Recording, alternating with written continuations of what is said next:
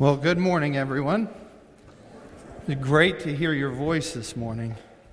I was able to go to a sister church last week as I was out of town for a class, and uh, boy, they they had a fantastic sound system. But I couldn't hear anybody in the congregation singing, and I was there the whole time thinking, man, I miss Life Point. Um, it was wonderful to be back it's wonderful to be back here again with you today. If you would turn in your Bible to John chapter 3. John chapter 3.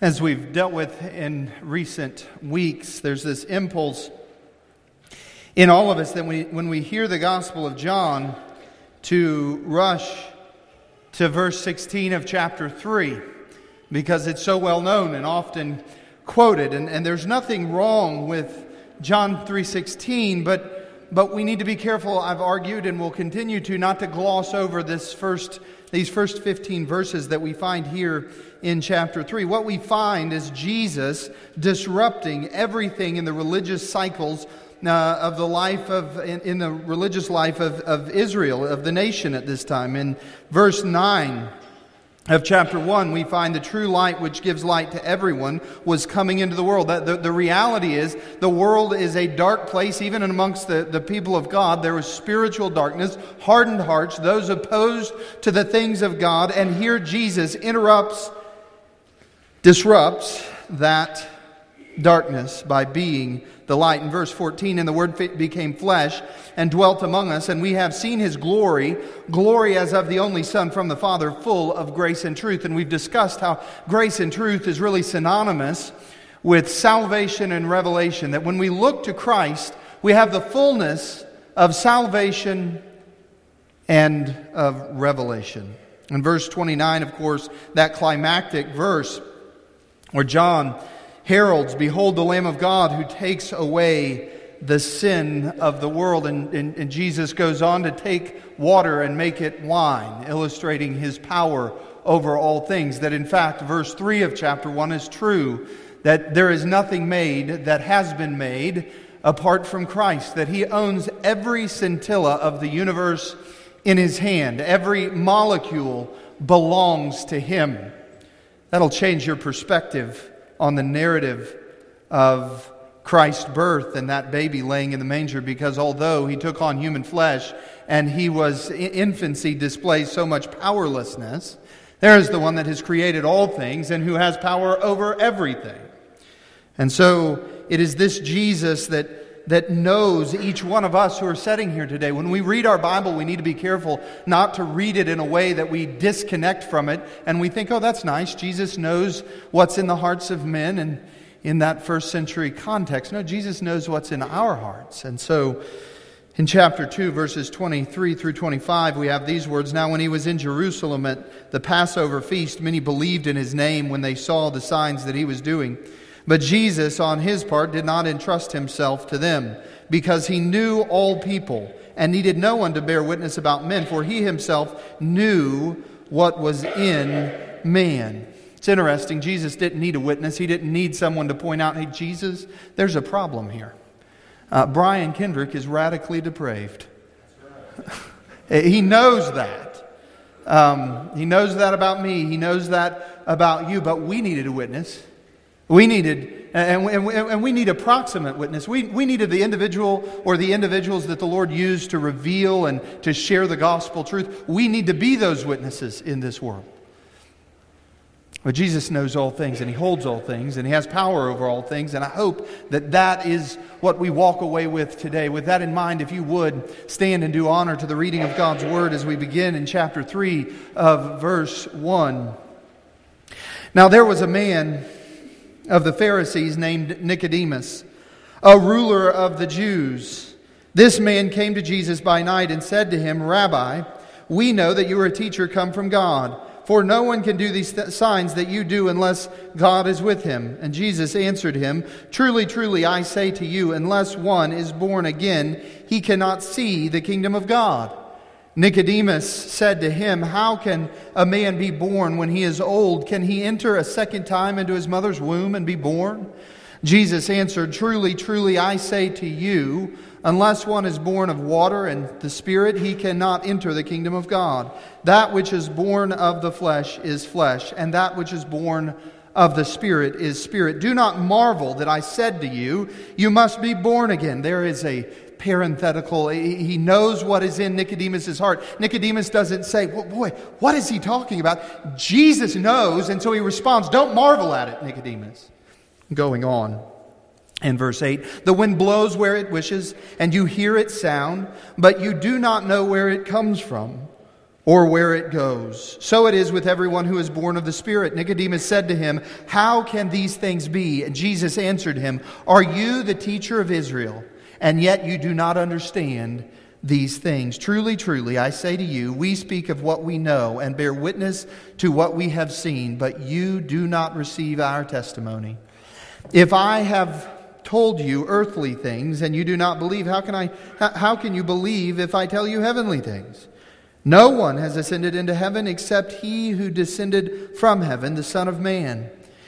And as Moses lifted up the serpent in the wilderness, so must the Son of Man be lifted up, that whoever believes in him may have eternal life. These are the very words of Christ to you and I today, beloved. Would you pray with me? Father, we come into your presence so thankful for this precious word to us. We're so thankful that you have called us from darkness to light. Father, we come before you this morning that knowing that we have not added one thing to the salvation that you have brought into our lives. And so we come here today to worship you in spirit and in truth and to marvel at the reality of what salvation is, the, the new birth that you and you alone do in the life of so many who you have called and reconciled before the foundation of time. Father, might we, might we, might we come this morning and have all of the constructions of our hearts that we associate with the new birth that are other than those you would have us to hold on to, might they be ripped away from us, that we might behold glorious things in your word and in your person. In Christ's name, amen. We must remember as we begin this morning what has already been said to us and what we began with this morning in verse 16 of chapter 1 from, full, from his fullness, that fullness, full of grace and truth, salvation and revelation. From his fullness, we have received grace upon grace. We have, beloved, received unmerited favor uh, on top of unmerited favor. The, the Hebrew, or excuse me, Greek word under upon there is anti. Uh, the, the, the, in the place of uh, the wrath that we justly deserved, we received unmerited favor. But it goes on from there. There are many other graces that He bestows upon that grace, and it goes on eternally. When, when we stand before the Lord in glory, we will see the reality that His grace is eternal, it is unending, it continues into every aspect of our being. We will go on learning and understanding who God is is never reaching for all of eternity the fullness of what it means to be a genuine born again believer in the Lord Jesus Christ. I don't know about you, but I can remember as a very young uh, person in my teenage years being struck with the thought of eternity for the first time. That'll keep you awake at night because uh, you think, oh, that's, that's a really long time, but my mind can't grasp how long that is. No, it's more than that. It's more than that. And, and, and, I think if we're not careful when we contemplate eternity, if we contemplate the eternal apart from the Lord Jesus Christ, it, it can be somewhat befuddling to us and uh, frustrating even because uh, we think of that eternality devoid of what's going to be there. And the reality is, the eternality uh, that we are going to, as born again believers, experience is not devoid of grace, it's full of grace upon grace. The Lord Jesus Christ is there, and He will be there in the fullness of His glory, and we will never be exhausted with worship. There, there, there's a very real and proximate reality that I face this morning. I've got 40 minutes before you and your finite being are tired of being here and hungry. And this is a Baptist group, so you're not afraid of mutiny if need be. But our Lord will never face that problem, and you and I will never face our being uh, uh, constrained to our physical fallen frames there. We will worship him and we will know the fullness of this phrase that John uses born again. Friends, there's nothing in the Christian life that starts from a, a place of sufficiency in and of ourselves. Let me say that again. In the Christian life, there is nothing, nothing, nothing that starts from a place of us being sufficient in our own frames. Nothing. That thing that's rising up, but, but what about when I, not even that? Nothing in and of us is sufficient to bring us to the new birth. The starting point and the finishing point of the Christian faith is not in ourselves. And here we have poor Nicodemus, an important man, a man of status, a ruler, here John records, of the Jews. And he comes to Jesus. And in verse 2, he says, Rabbi, that is teacher, we know that you are a teacher come from God. For no one can do these signs that you do unless God is with him. We've spoken about the reality that Nicodemus' assessment there falls short of a full profession of faith in the Lord Jesus Christ. He knows that these miraculous signs can only be delivered by the hands of, of divinity, but he doesn't fully proclaim Jesus to be the Son of God. Remember here that Jesus knows what is in the heart of all men. And he knows that he knows the reality of, of Nicodemus and his frame that he's a religious, well studied, spiritual, moral man. He's the cream of the crop in the, in the life of the nation. He's the individual who holds a high ranking office. He's the one who, when there are eternal truths needed to be expounded upon, go get Nicodemus. Nicodemus faces a problem here. And it's the same problem that we all have apart from Christ. It is the problem that apart from the saving grace, the grace upon grace that John has already told us about in verse 16 of chapter 1, apart from that grace, the wrath of God abides upon us, and we remain in unbelief. We remain apart from grace, if not for the power of God. There are so many people that that, that when the, the doctrines of grace are proclaimed, when the reality that we cannot save ourselves, that we don't decide for ourselves, that we don't lean into the gospel ourselves, that we in our strength can't bring ourselves to salvation, they'll say, but what about John 3.16? For God so loved the world that he gave his only begotten Son, that whosoever believes in him will not perish, but have everlasting life. What a wonderful declaration that is. It just so happens that that is, a, that, that is a response to these first 15 verses. It is a heralding of the truth that Jesus is dealing with here. And the problem with a, with a universalistic picture of John 3.16 that everyone and here's the reality what is happening when people struggle with john 3.16 is they are eisegeting into the text that is they are reading into the text an idea of human ability but Nicodemus literally stands one verse, one, one, one, one passage off from verse 16, standing there in all of his ability for Jesus to interrupt, to disrupt that kind of thinking and say, unless you're born again, you cannot even see the kingdom of God. And all we need for a good understanding of verse 16 is verses 1 through 15 and then verse 17. For God did not send his Son into the world to condemn the world, but in order that the world might. Uh, that the world might be saved through him. Whoever believes in him is not condemned, but whoever does not believe in is condemned already because he has not believed in the name of the only Son of God. The problem that we find in Nicodemus is described in verse 18 that apart from saving belief, we are all born in wretched depravity and unbelief. So, how do we get to belief? How do we come from unbelief, rejecting the gospel, despising it, to believing? How does that happen? Well, Jesus here knows that Nicodemus is looking for answers. He knows that he is sinful, and, and so he interrupts him and he says, Truly, truly, I say to you, unless one is born again, he cannot even see the kingdom of God. And in this one declaration, I would argue that we have everything we need to rightly understand the doctrine of justification. How many times has this passage been preached? And the problem isn't that anything is taken away from it, the problem is that something's added to it. That's the problem in modern Christianity today. We hear the words of Jesus Truly, truly, I say to you, unless one is born again, he cannot enter the kingdom of God. He can't even see it, I think, is what we have here in verse 3.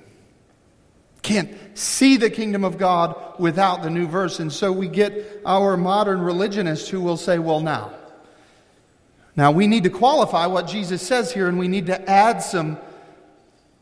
We need to add some mechanisms by which you get to this new birth. Friends, that's the antithesis of everything that Jesus is saying here. We can't add anything. We can't do anything. In our ability, we are bankrupt even to inquire as to who Christ is. We have absolutely no ability. And, friends, if you think that that's, well, uh, uh, but if, if we read into the, to use a legal term here, uh, when, the, when, the, when, the, when our fine Supreme Court justices hand down some of those, uh, those liberal opinions that we appreciate so much, they will write that, that well, the, the, the reason that we're writing this opinion that you can, you know, that abortion is a. Um, is a constitutional right is because you have a right to privacy. And a good jurist will stand up and say, okay, where is that in the Constitution? And they'll say, well, it's in the, it's in the penumbra, the, the shadowy recesses. It's a fancy word that means it's not there, but we're going to say it's there. Well, that's the reality of what we have so many times religiously here people add into this verse something that's in the penumbra but it's actually not there at all. And we need to be reminded from Revelation chapter 22 that the seriousness of doing that very thing. John here writes, I warn everybody who hears the words of the prophecy of this book if anyone adds to them, God will add to him the plagues described in this book. And if anyone takes away from these words of the book of this prophecy, God will take away his share in the tree of life and in the holy city, which are described in this book. He who testifies to these things says, Surely I will come soon. Amen. Come, Lord Jesus. Friends, one of the greatest problems that you and I face this morning is that we have so much religious freedom in this nation, and we have such an abundance of what Jesus is facing here in the life of Nicodemus, a man who thinks that he can come and add to the redeeming work of God. And so, in our own day, we live downstream of men packing these kinds of verses full of their own private ideas. And I want you to be free of those private ideas today.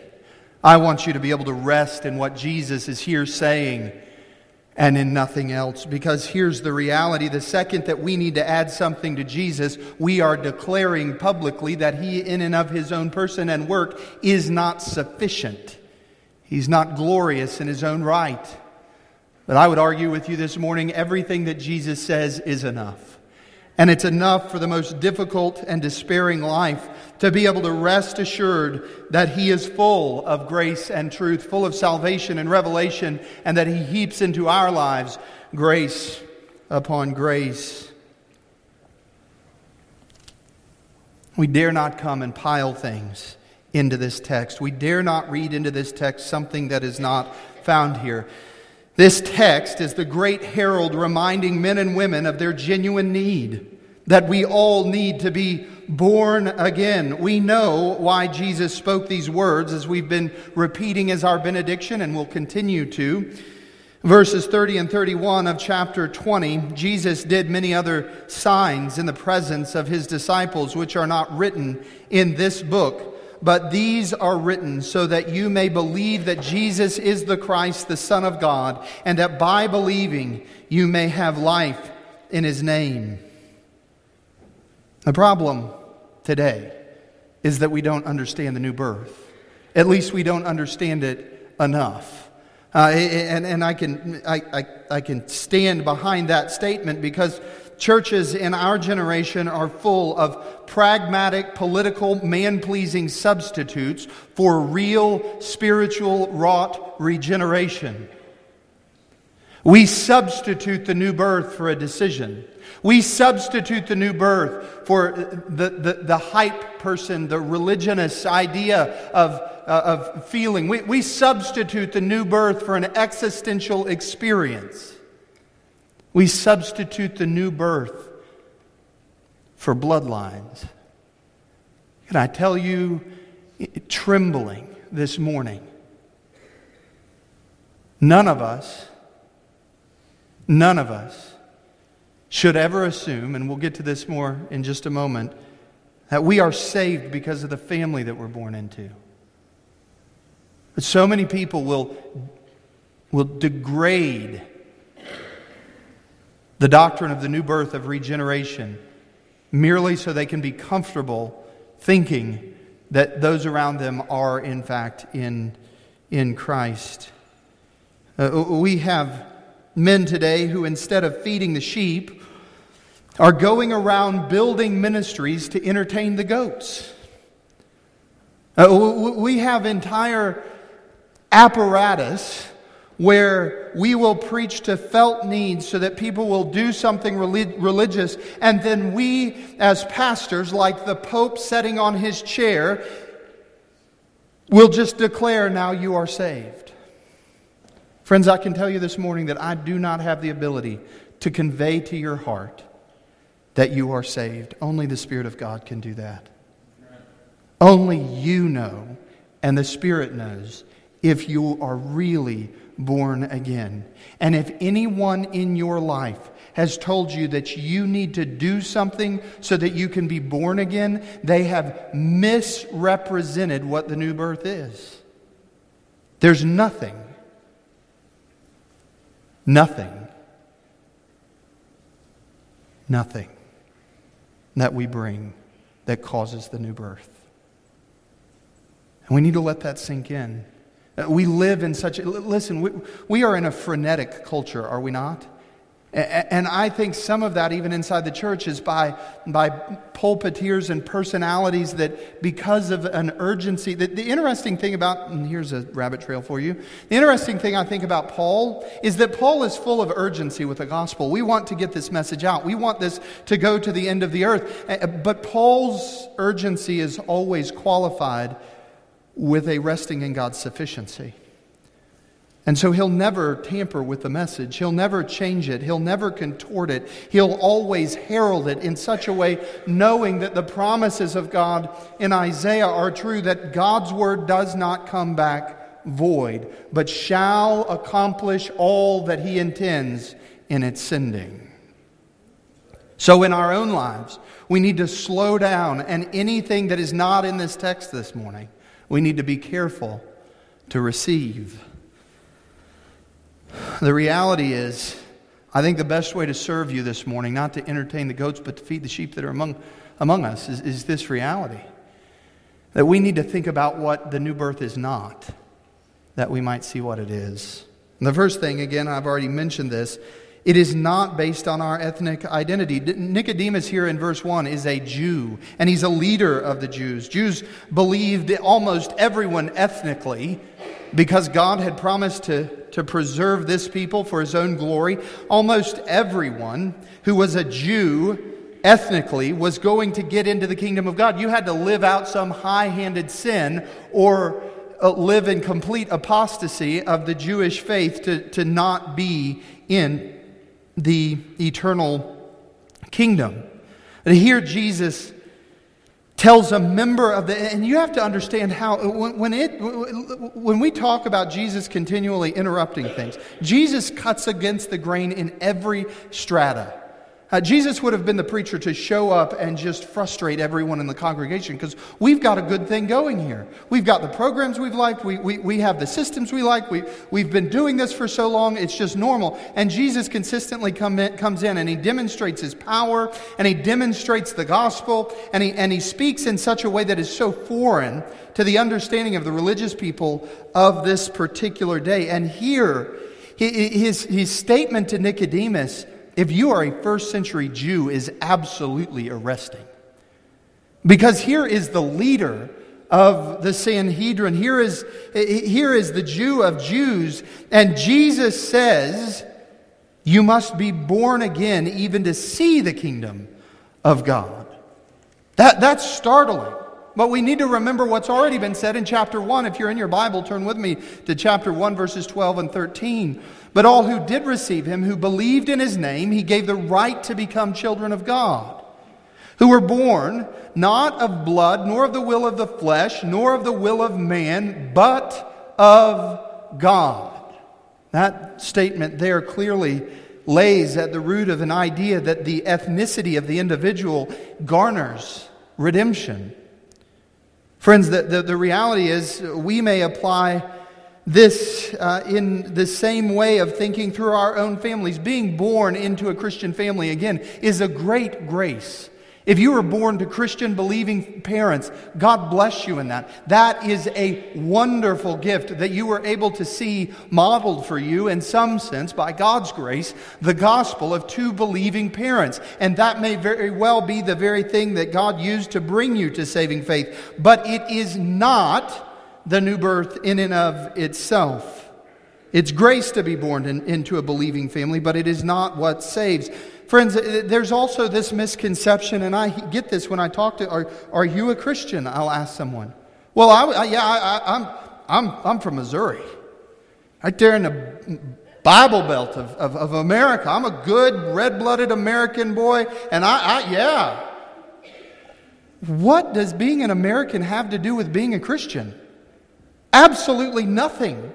Now, we can rejoice where we can find genuine born again people in our national heritage having influence. Now, we should always be very careful to just accept that, that we were a Christian nation wholesale and be discerning in our understanding of those people because our ethnicity, our culture, our heritage cannot be a substitute for the new birth. The new birth is also not based on teaching. Now, this will frustrate the liberals in the room because that's the entire impulse of liberalism. If we can just, if we can just get the right teaching out there, if we can just indoctrinate people with the right program and, and, and the right feel good message, then everything will be okay. But, but if we look here in this text, Nicodemus calls Jesus the rabbi. You are a teacher. We know that you're a teacher because of the signs that, that, we are, that you are doing. And friends, there's always someone, and we see this throughout the New Testament narrative, there's always a group of people who love learning. And they, they, they might love learning in different flavors. Some are more theological, some are more prog- programmatic and practical. And, and, but what they love is to have their ears filled, their ears itch, and they want something new. They want some new, new prayer paradigm. They want some new program. They, they, they want something that they can fill their mind with that is well, listen, I have this really important thing that I was just taught from Pastor so and so. And and that teaching, that body of knowledge, is in their mind, in some sense, functioning as setting them apart. Friends, the only thing that sets us apart is being born again. It doesn't, and I, I want to be careful here. The, the, the, the, gospel inherently has a teaching in it. There is an, an uh, th- th- there is an ethic here. There is a morality. It's not less than that. But the new birth is not conveyed merely through teaching. We, we can never gain salvation by a course or a degree. Those things will never justify us. Nicodemus here was a scholar of scholar, and, and the Pharisees knew their Bibles in a way that we would only dream of. But none of this could regenerate their poor souls. As I pour out teaching from this pulpit, I can't save you. I've heard people at times in, in the brevity of my ministry say, well, Pastor Jay's the one that saved me. Oh. Now, the teaching that comes from this pulpit from the Word may be the scaffolding by which that happens. It may be the instrument that Christ uses.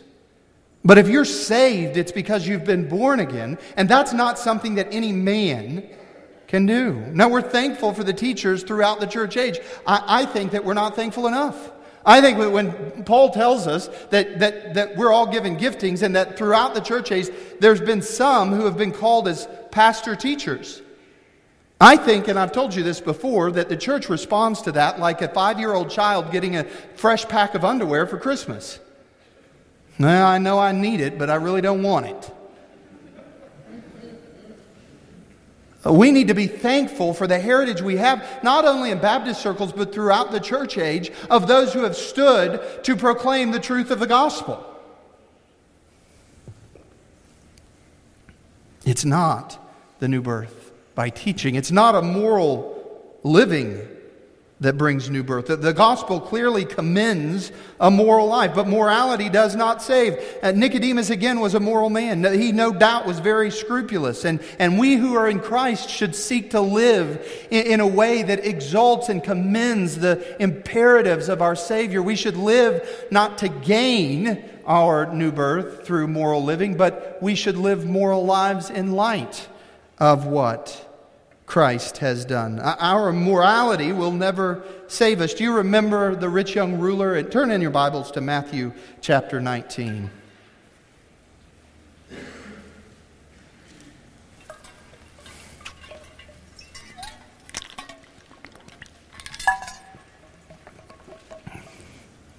Chapter 19 and verse 16. And behold, a man came up to him, saying, Teacher, there's that. I'm looking for a teacher to add one more thing attitude. What good deed must I do to have eternal life? And he said to him, Why do you ask me about what is good? There is only one who is good. If you would enter life, keep the commandments. And he said to him, Which ones? And Jesus said, You shall not murder, you shall not commit adultery, you shall not steal, you shall not bear false witness, honor your father and mother and you shall love your neighbor as yourself. And the young man said to him, All these I have kept. What do I still lack? And Jesus said to him, If you would be perfect, go sell, sell what you possess and give it to the poor, and you will have treasure in heaven, and come and follow me. When the young man heard this, he went away sorrowful, for he had great possessions. The whole point of this text here, I believe, is that when we think we can live out the moral imperatives of the law, that we really, in the, the thrust that Jesus is giving by, by naming here these, these imperatives of the Decalogue, what he's pointing to is that we must love one another and care for one another. But we can't do any of that apart from grace. Apart from the law, we have no righteousness, no morality in and of ourselves. The Bible tells us that the just live not by the law, but by faith. Justification is that doctrine that the doctors of the faith said that the church rises or falls on. And there is an important distinction here between us and the Roman church. And can I just, real quick, as a way of, of encouragement don't call the Catholic Church the Catholic Church. I've just really wrestled with this, and this is some arcane language that I think, you know, some in the room will think, oh, this is extraneous and it doesn't matter. I think it really does matter. At the time of the Protestant Reformation, the Catholic Church capitalized the name Catholic as a pejorative way to say to the rest of the world, we are the true church and the rest of you are going to hell. Friends, we believe in a Catholicity, that, that there are even people in the Roman church in a false system that I believe are saved. But it's by new birth, not because of the church that they're a part of. And when we call them the Catholic Church, we're conceding some ground. Uh, listen, we are part of the Catholic Church, little c. We are part of the universal church, the, the, the, work that God is doing throughout this age. Call them the Roman Church, because that's what they are. They're a, a body of people in Rome blaspheming the doctrines that God has given to the church. And we shouldn't concede anything to them. Because their doctrine of justification is leading people by the bushel to, to hell. And I don't mean, if you're here today and you're Catholic, I, I love you and I don't have umbrage with you personally. Um, but I will tell you that I, I think that the methodology of the Roman Catholic Church is a very dangerous thing.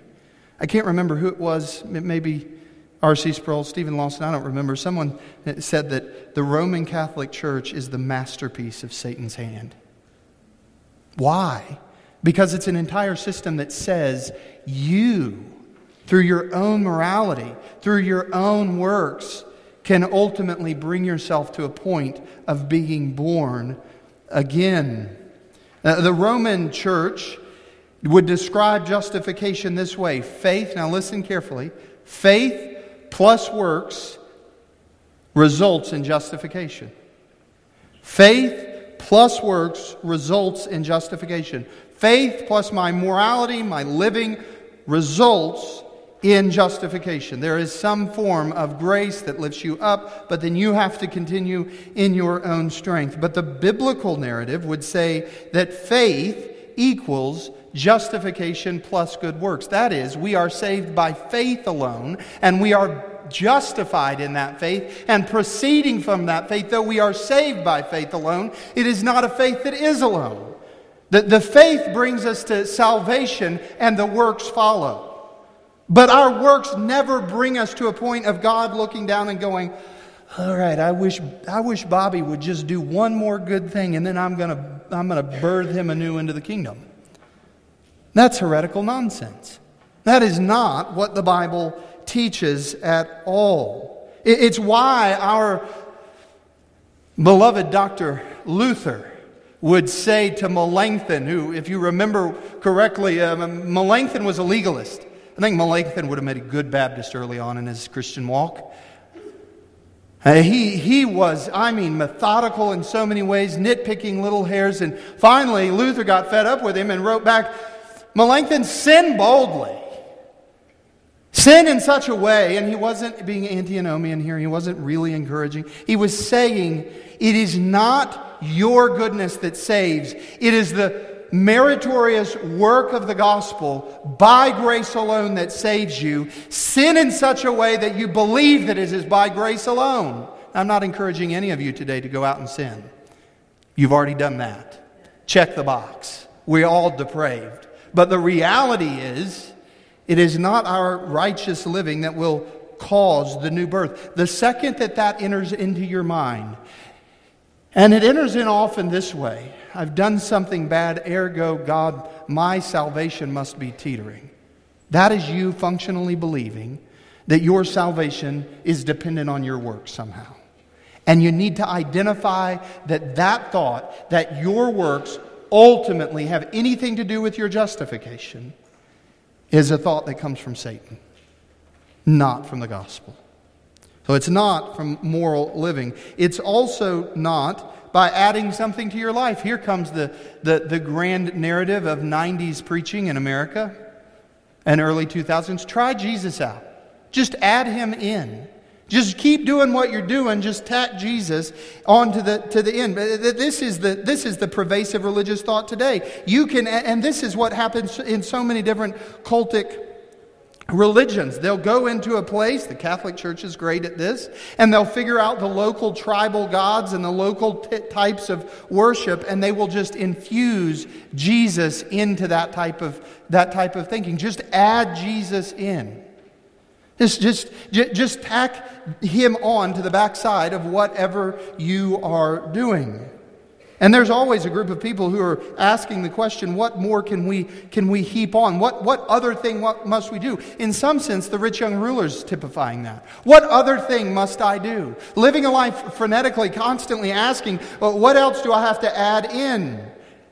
It's a mentality that says if I just keep trying, it's the gospel according to Dory, if you've seen Finding Nemo. Just keep swimming, just keep swimming, just keep swimming, just keep trying, just keep trying, just add a little bit on. Just do better and better. But here, Calvin, I think, rightly says the term born again means not the amendment of a part, but the renewal of the entire nature. To be born again is not to add something to, it is to have the sum substance of your nature radically changed. The problem is that the Roman view and so many other faiths will add on and spoil the true gospel. They take grace and add to it merit. They take faith and add to it works. They take Christ and add in our own human ability. They take the scriptures and add to that tradition. They take God's glory and they profane it with their own. But we stand on a gospel that is by grace alone, through faith alone, in Christ alone, declared by the scriptures alone, to the glory of God alone. We don't need to add anything to the new birth. We don't need to adjust justification. And finally, and probably most controversially in this room, the new birth is not the result of a decision. Let me be plain.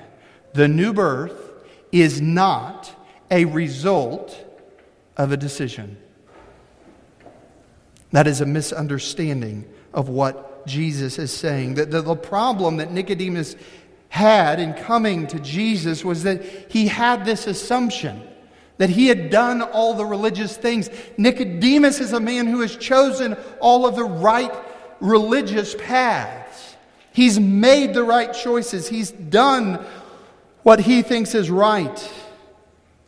And he has this attitude that he is safe by the things that he has done. Modern religionists have come and made the uh, effect of our decisions new birth. They have said, if you will but believe, then you will be born again. That is a lie from the pit of hell. The only way you believe is if you are born again. The only way to choose, and there is a choosing, there is a running to Christ, but, but sinners don't choose Jesus. They're radically transformed by the power of the Spirit, regenerated by the new birth, and then they don't, they don't tepidly, maybe I need Jesus. They run to Him. They desire His grace. They see Him as glorious, such that the history of the church is littered with the blood of the saints. That that is a proclamation that it was not a mere choice. I don't know about you, but I have choices that I'm picking up and lay down really quickly. And some of them just with a crossways look from my wife. I make choices all the time that she looks at me and I go, whoop, bad choice. She could look at me and say, I'm leaving if you don't denounce Christ. And by grace, I'm so thankful that I don't believe my wife would ever say that. But if she, if she put me into that choice, the, the answer for me is clear. I choose Jesus. And why? Not because of my volition, but because of His grace. And that alone. The reality is, being born again is not an outworking of our choice, but of God's elective decree. I mean, think about the absurdity of this the words born again. And it's clear that Nicodemus understood the connotation of born again is connected with our first physical birth. So, so if it is, if our new birth is a result of a choice, then we have to connect that with all the imagery of natural birth. Now, my own family has been multiplied in God's kindness through natural birth multiple times. I've been in the delivery room and all of that has gone on. Maybe you, some of you have children or grandchildren and can relate to this. I also, in my pastor, I'll tell you a quick story, and I probably shared this with you before, but we had a dear church member give birth one time. Her and her husband were there in the hospital at Shannon and called us up, and we took our children uh, to go with us. And, and and we didn't want all five of the nonsensical clapworthy uh, you know that could be real great in a mother's uh, deliver uh, uh the, the, neonatal room with the babies so we take one or two of the kids back with us at a time. And and and so they bring jace in and jace is sitting next to me and i'm holding the newborn baby. And this nurse walks in. And the nurse looks at Jace and then looks at the baby and says, Oh, you know, and Jace looks up at me. Mind you, I, I believe by this t- point the father has stepped out of the room to go down the hallway to get one of my other children. I'm holding the baby, and Jace looks at me and he goes, Daddy, he looks just like you. I looked at the nurse. No, ma'am. No, no. He looks just like his daddy. I promise you, right? Like, ah, no. It was a little bit of an absurd moment that I'll never forget in my pastoral ministry. There, there was an indictment there that he didn't understand. Anyway, that was absurd. It was awkward.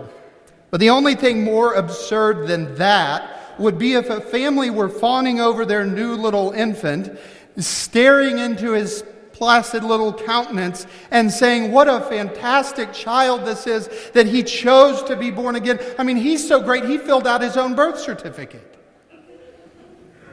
But that's what the Christian church is, is declaring just down the road in this community. That we brought ourselves to a point of spiritual infancy. I promise you, under the authority of the Word of God, we did not.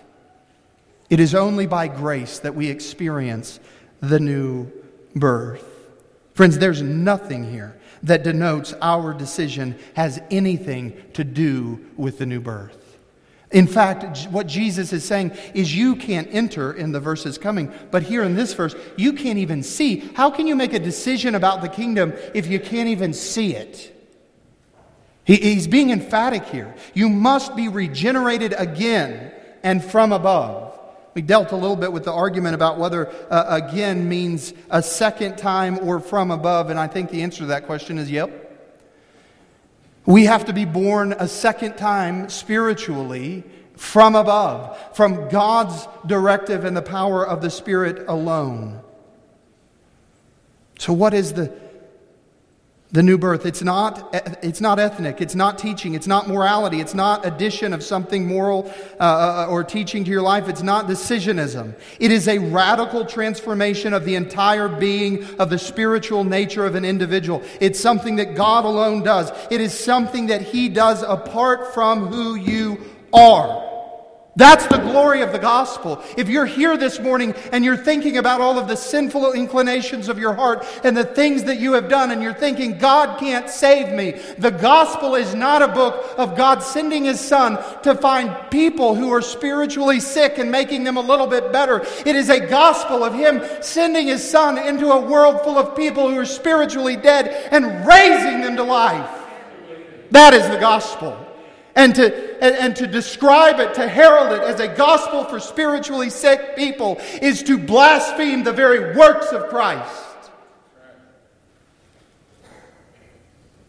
He does all of this not for us, but for his own glory. And some of you say, but that just seems mysterious. I can't fit that into my system then. It, it doesn't, it doesn't, that doesn't come with five easy steps. That doesn't come in a book that tells me if I'll just do these things, then I can go on and live the rest of my life how I want to. That that seems like it's all in the hands of God and apart from my control, which is what brings the anxiety in and contorts the theology, the anxious hearts of men wanting an answer where they don't have to depend upon God, but upon themselves. Look at verses 6 and 7 and 8 rather. Do not marvel that I said to you, You must be born again. The wind blows where it wishes, and you hear its sound, but you do not know where it comes from or where it goes. So it is with everyone who is born of the Spirit. And Nicodemus said what so many in the church have said throughout the ages How can this be? Because we have a glorious God who is loving and merciful and calls every one of his children not in some ethereal universalist sense, but he calls them. Beloved, if you are here this morning believing under the gospel, he has called you by name. So, what's left to us, some might ask? Well, what's left to us is to take the glorious good news of this message that God saves unilaterally and by his power into the nations into the places where we work, into the places where we go to school, into our entire community. We want to live lives that, that declare not, hey, I've been pretty good or I've been pretty moral, I've learned a lot of things, I, I have, and whatever it is, so Jesus came and saved me. We want to live lives declaring the gospel reality that while we were dead in our trespasses and sins, the Lord, by his divine decree alone, brought us to new life and birthed us anew. That's the gospel that we have the joy of taking to the nation. So then some are going to ask, well, how will I know that I'm born again? There's a year's worth of sermons somewhere out there where we walked through John, First John, and, and that whole question of how will I know if I'm born again comes back to the question of assurance. And if you'll remember, John puts us into four kind of uh, repeating categories in First John to, to help us think through are we really born again? And, and, and these are the questions Do you love the truth? Do you love the Word of God? Do you want to grow in understanding it? Do you know that you are full of error? He's full of light and truth. Do you love God? Do you long for a relationship with Him? Do you understand that you need His grace? Do you love His church? Uh, in 1 John chapter 3, we find these we know that, these words, we know that we have passed out of death into life because we love the brothers. Whoever does not love abides in death. One of the ways that you can know that you're born again is that you love Christians. And let me tell you, just to be clear, that that is a, that is a very Catholic statement, little c Catholic. That you love Christians regardless of if they make error in baptizing children uh, regardless if they're Methodist, if they're Assembly of God, if they're in the Roman Catholic Church, you love those people. And friends, haven't you had this experience being a Christian? That you meet someone who you don't go to church with, who maybe holds some ideas doctrinally and theologically that you largely disagree with, but you can see their love for Jesus, and for you, that's enough. I experience that all the time. And, and, we've had the opposite experience probably too. That person in our family that we love because they are part of our biological family. We love them dearly, but we know in our heart of hearts we can sense the reality that they don't love the Jesus that we love. Being born again means that you love the ones.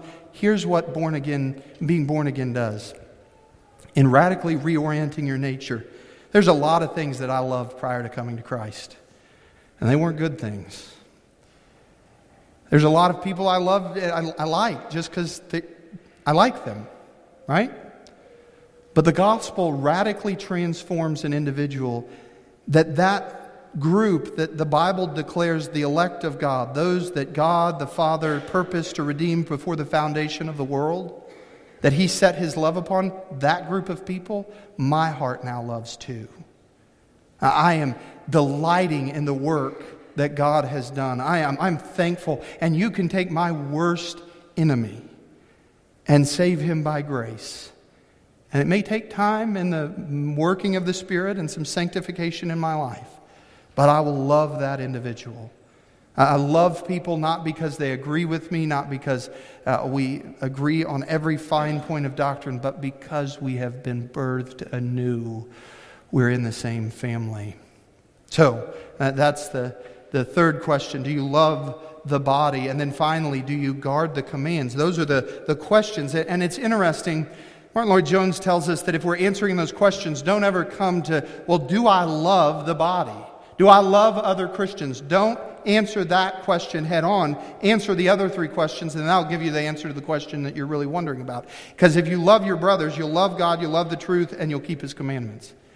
Boy, that changes the whole, the whole the category of how we think about loving people in our society, doesn't it? And because when the LBQTP plus whatever alphabet we're on to now, people say that to love me, you have to accept my way of living. No, I don't. In fact, to love you well means to look you in the face and say, repent and believe. Leave the foolishness of your sin and cling to Christ and to Christ alone. And we can do that to everybody, knowing that the only ones that ever do it are the ones that are born again, right? I think the other good admonition that was shared with me this week by brother, and I went back and listened and uh, agree with wholeheartedly, is part of the problem that we have in the church of messing up the, the idea of being born again is that we often put sanctification ahead of justification, sancti- sanctification ahead of regeneration. If we can just get a group of people and teach them to be moral enough, well, then they'll, they'll be born again. God's never promised anyone salvation because they live morally. And all you're doing to individuals who you tell, be more sanctified, be more sanctified, be more sanctified, without having been born again, you're just frustrating them. Because they don't have it in their ability to actually live the imperatives of Scripture. They, they don't have the Spirit coursing through their, their nature in such a way that they desire and they long to love Jesus and to rest in Him. And so the question really comes today I don't care about your church membership.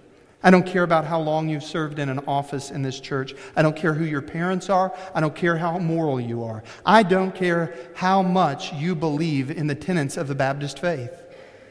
Because the Bible at this point doesn't care either.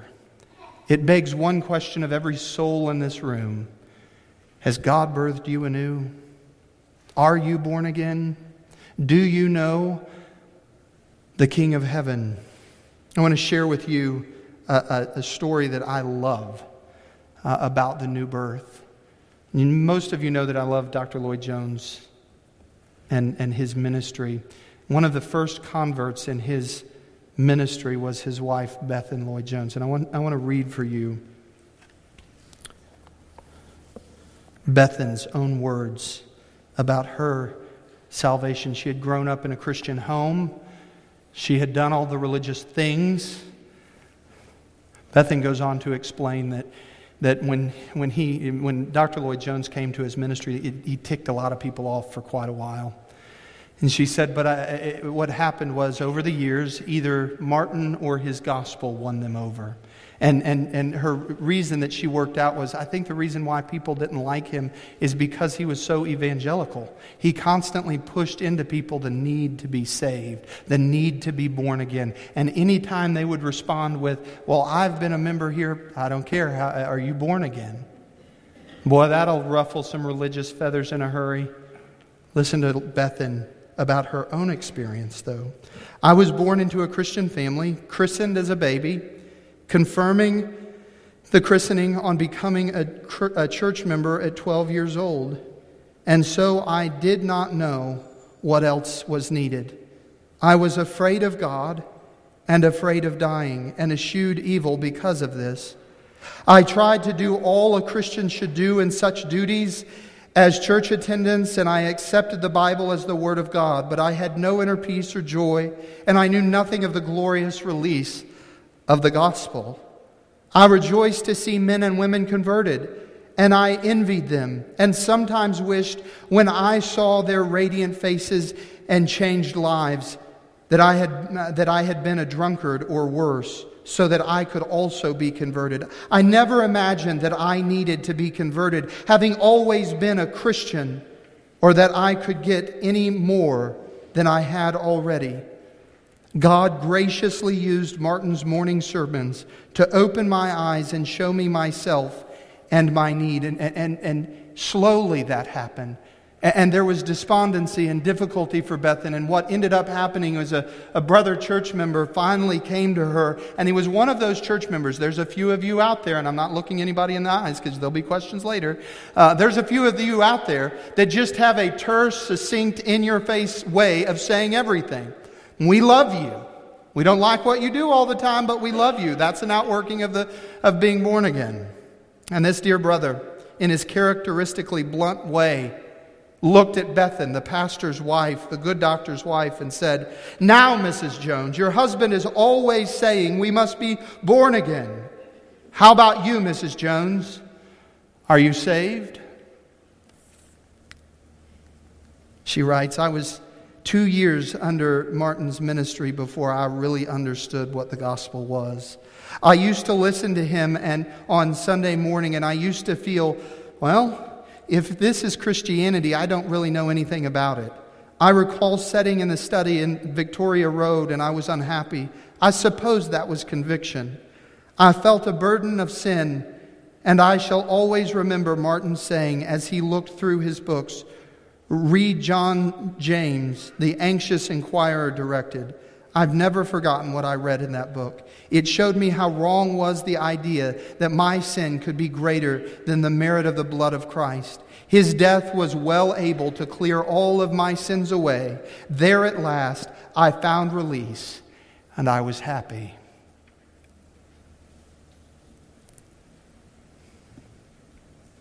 Friends, what it means to be born again, I think, is found succinctly And it's a glorious mystery that God would save any one of us.